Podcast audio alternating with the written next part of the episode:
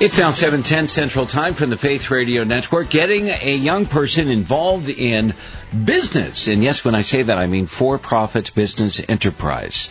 Uh, joining us to talk about the issue, joining us in studio once again, our great friend Bill English, publisher of BibleandBusiness.com. Great to see you. I I, uh, I feel a little less lonely in the world because this apparently is uh, something that you've thought a lot about, just as I have. So I'm I'm glad somebody else thinks this is a good idea. Good to see you.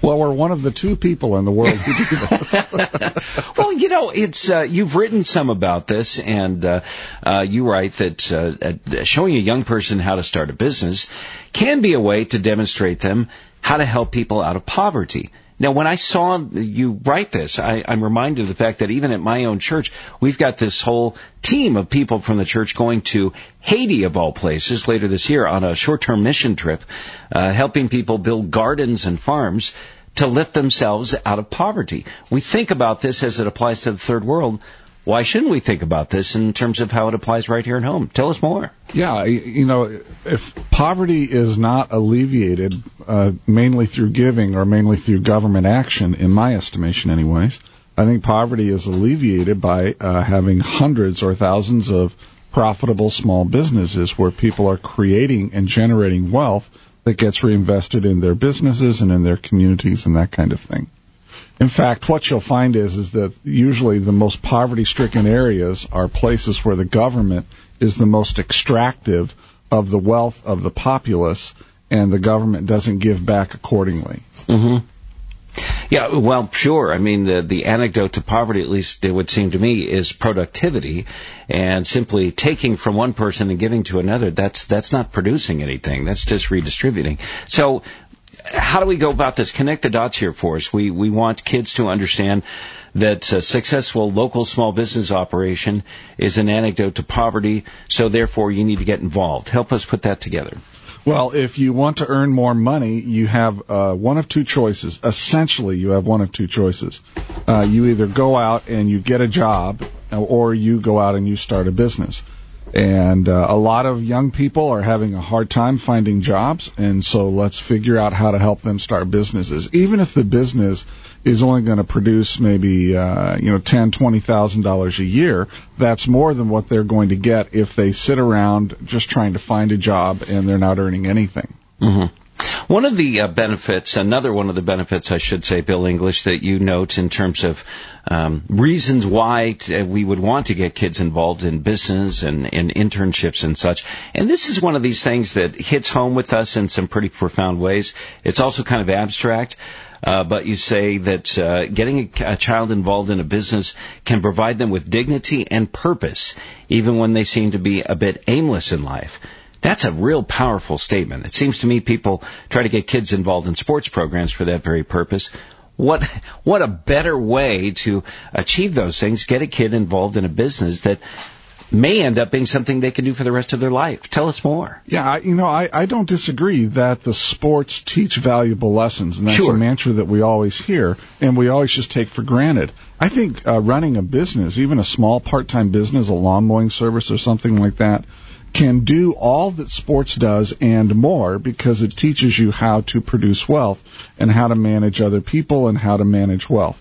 And those who lack dignity and purpose in life lack good, meaningful work. Uh, almost always, uh, they lack good, meaningful work. And so it seems to me that uh, giving them ways that they can uh, take their God-given uh, passions and talents and express that through work in a way where they are earning an income, uh, boy, does that provide dignity. You talk to anybody, and I, I know you know this, but uh, you talk to people who are unemployed. After a while, it it just tears away at their personhood, at, at the very fabric of who they are, because they don't have meaningful work. And so, giving them that gift that God gives us is uh, uh, I think, visceral to helping people find dignity and purpose. Hmm. Another benefit uh, to getting young people involved in business is that uh, it can better enable them to fulfill the command given to humankind by God be fruitful. Uh, give us a little theological expo- exposition there. I mean, a lot of us adults need to be more fruitful, quite frankly. But tell us more about that. You know, I was wondering if you were going to pick up on that. Notice I didn't put the multiply piece in there. Uh, yeah, we we left the procreation thing. Uh, we'll we'll take that up um, in another segment. Yes. Um, but the be fruitful part is just that. Take what God has given you, those raw talents, those raw abilities, and those, those intuitions, refine them, mature them, home them, and turn those into things that produce fruit for the kingdom. Much like in the Luke 19 sense where we have the parable of the five, two, and the one talents. Uh, let's return back to God not only what He's given to us, but something more. It seems to me that in a, in a very real way, the Luke 19 parable is a fulfillment or a picture of someone who's being fruitful.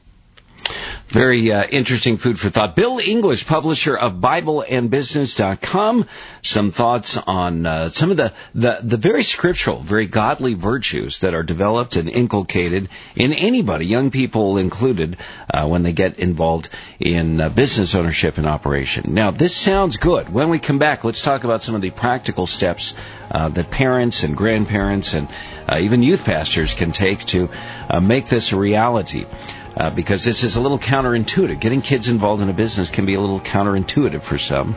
Uh, we'll uh, pick Bill English's brain on that one.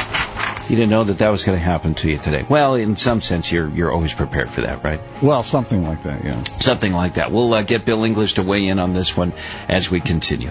718 Central Time. It's the Faith Radio Network. I'm Austin Hill. Don't go anywhere.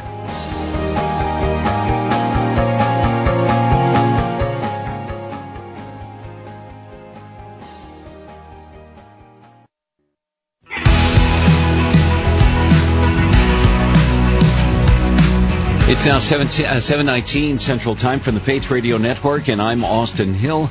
Breakpoint with Eric Metaxas and John Stonestreet on the way.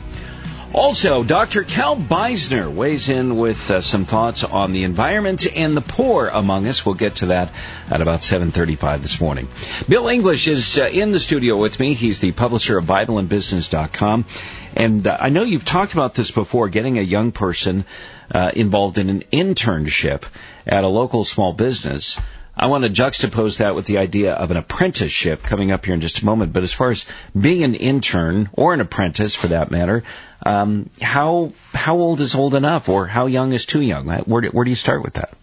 Yeah, I personally I would start around 13, 14 maybe for internships if mm-hmm. it's the right one, right timing, and all that kind of stuff. You have to be aware of child labor laws and that type of thing, but uh, informally, there's a lot that, that young kids can learn, especially if they're working with their father, their mother, an uncle, an aunt, or a trusted person within their church. They can kind of shadow them and be a type of intern and a type of apprentice at the same time. You know, and I'm sorry, I'm sorry to interrupt you, but an, yeah, an, no. an apprentice is really learning a skill. An internship is really learning more about applying a skill in a particular context or setting. That's how I would differentiate the two. Uh, do you, do you believe that uh, apprenticeships can be appropriate for kids as young as uh, the junior high age? Oh, sure, because I don't think college is for everybody. So uh, if if you if a kid is uh, more uh, oriented towards working with his or her hands or doing other things, apprenticeships and learning skills are a good thing. Yeah. yeah. Um, Bill English with BibleandBusiness.com here in studio with us. I, I, my wife and I had an experience with our son, and, and you've met my son, but back when he was much younger, when he was uh, seventh grade, he was uh, a very young seventh grader, he was 12 years old, and he took an interest, took an, an interest, I should say, in a particular very niche, unique local small business in our area, in the downtown part of our city and uh, he wanted to go in and visit and ask questions and whatnot. And and um, my wife finally one day when she was in the store with my son finally spoke to the owner and said, "Hey, can I get your business card? I'd like to talk to you." Well, she came home and and spoke with me about it, and we both went and met with them one day and said, "Would you take our son on as an intern?" And he was very interested and eager to do that my son's school, we thought we'd try to involve, involve his school in that process. The school uh, right away said, well, you know, listen, if he's not being paid, this is exploitative. We, we can't allow him to be exploited working at the business without being paid. And my response to that was, well, state law prohibits him from being employed at age 13 or 12, Correct. as it were. Correct. So we're caught between a hard place and a rock. Well, we finally we were able to dodge the school. They just saw no value in it at all. I'll tell you that that internship that lasted about three or four years or so um, was was nothing but uh, nothing short of transformative for my son, and it was just such a tremendous experience. And you go and ask the owner of that uh, local shop, and he'd say it was a great experience for him. Now that might be unique. I'm sure these things can go awry, but what would you say to the parent or the pastor right now who is saying this sounds good, but I have no idea how to get this done? I, well, I think you need to do some planning on it up, up the upfront. Uh, you need to set the criteria of what you're looking for in the in the young person as well as what the business owner is going to need to do. And look, the business owner can't just use the intern to solve some labor issues. Uh, it seems to me, I bet, I bet Graham had that business owner pour himself into Graham uh, as as part of that internship, and that was probably part of the positive experience. I'm guessing here but I would suspect that that was the case. Well, my son ended up, when he was of legal age, becoming a part-time employee and getting paid for his labor, but he was taught a whole bunch, quite frankly. My son, I think, clearly was the greater beneficiary, quite frankly, but the business owner was very pleased as well. It was a, a win-win for everybody, I guess is what I'm saying. And so I think as long as the as the business owner is willing to invest something intangible and more back into the intern, then, uh, then then then it really is a two way street, and it's not it's not uh, exploitive. Hmm. What do you think is the greatest barrier, Bill English, to getting a, a serious conversation, but not just talk, actually proactive action, activity uh, going in our churches when it comes to putting kids in uh, internships in businesses? What's what what's holding us back in the church? I think it's just too out of the box. I really do.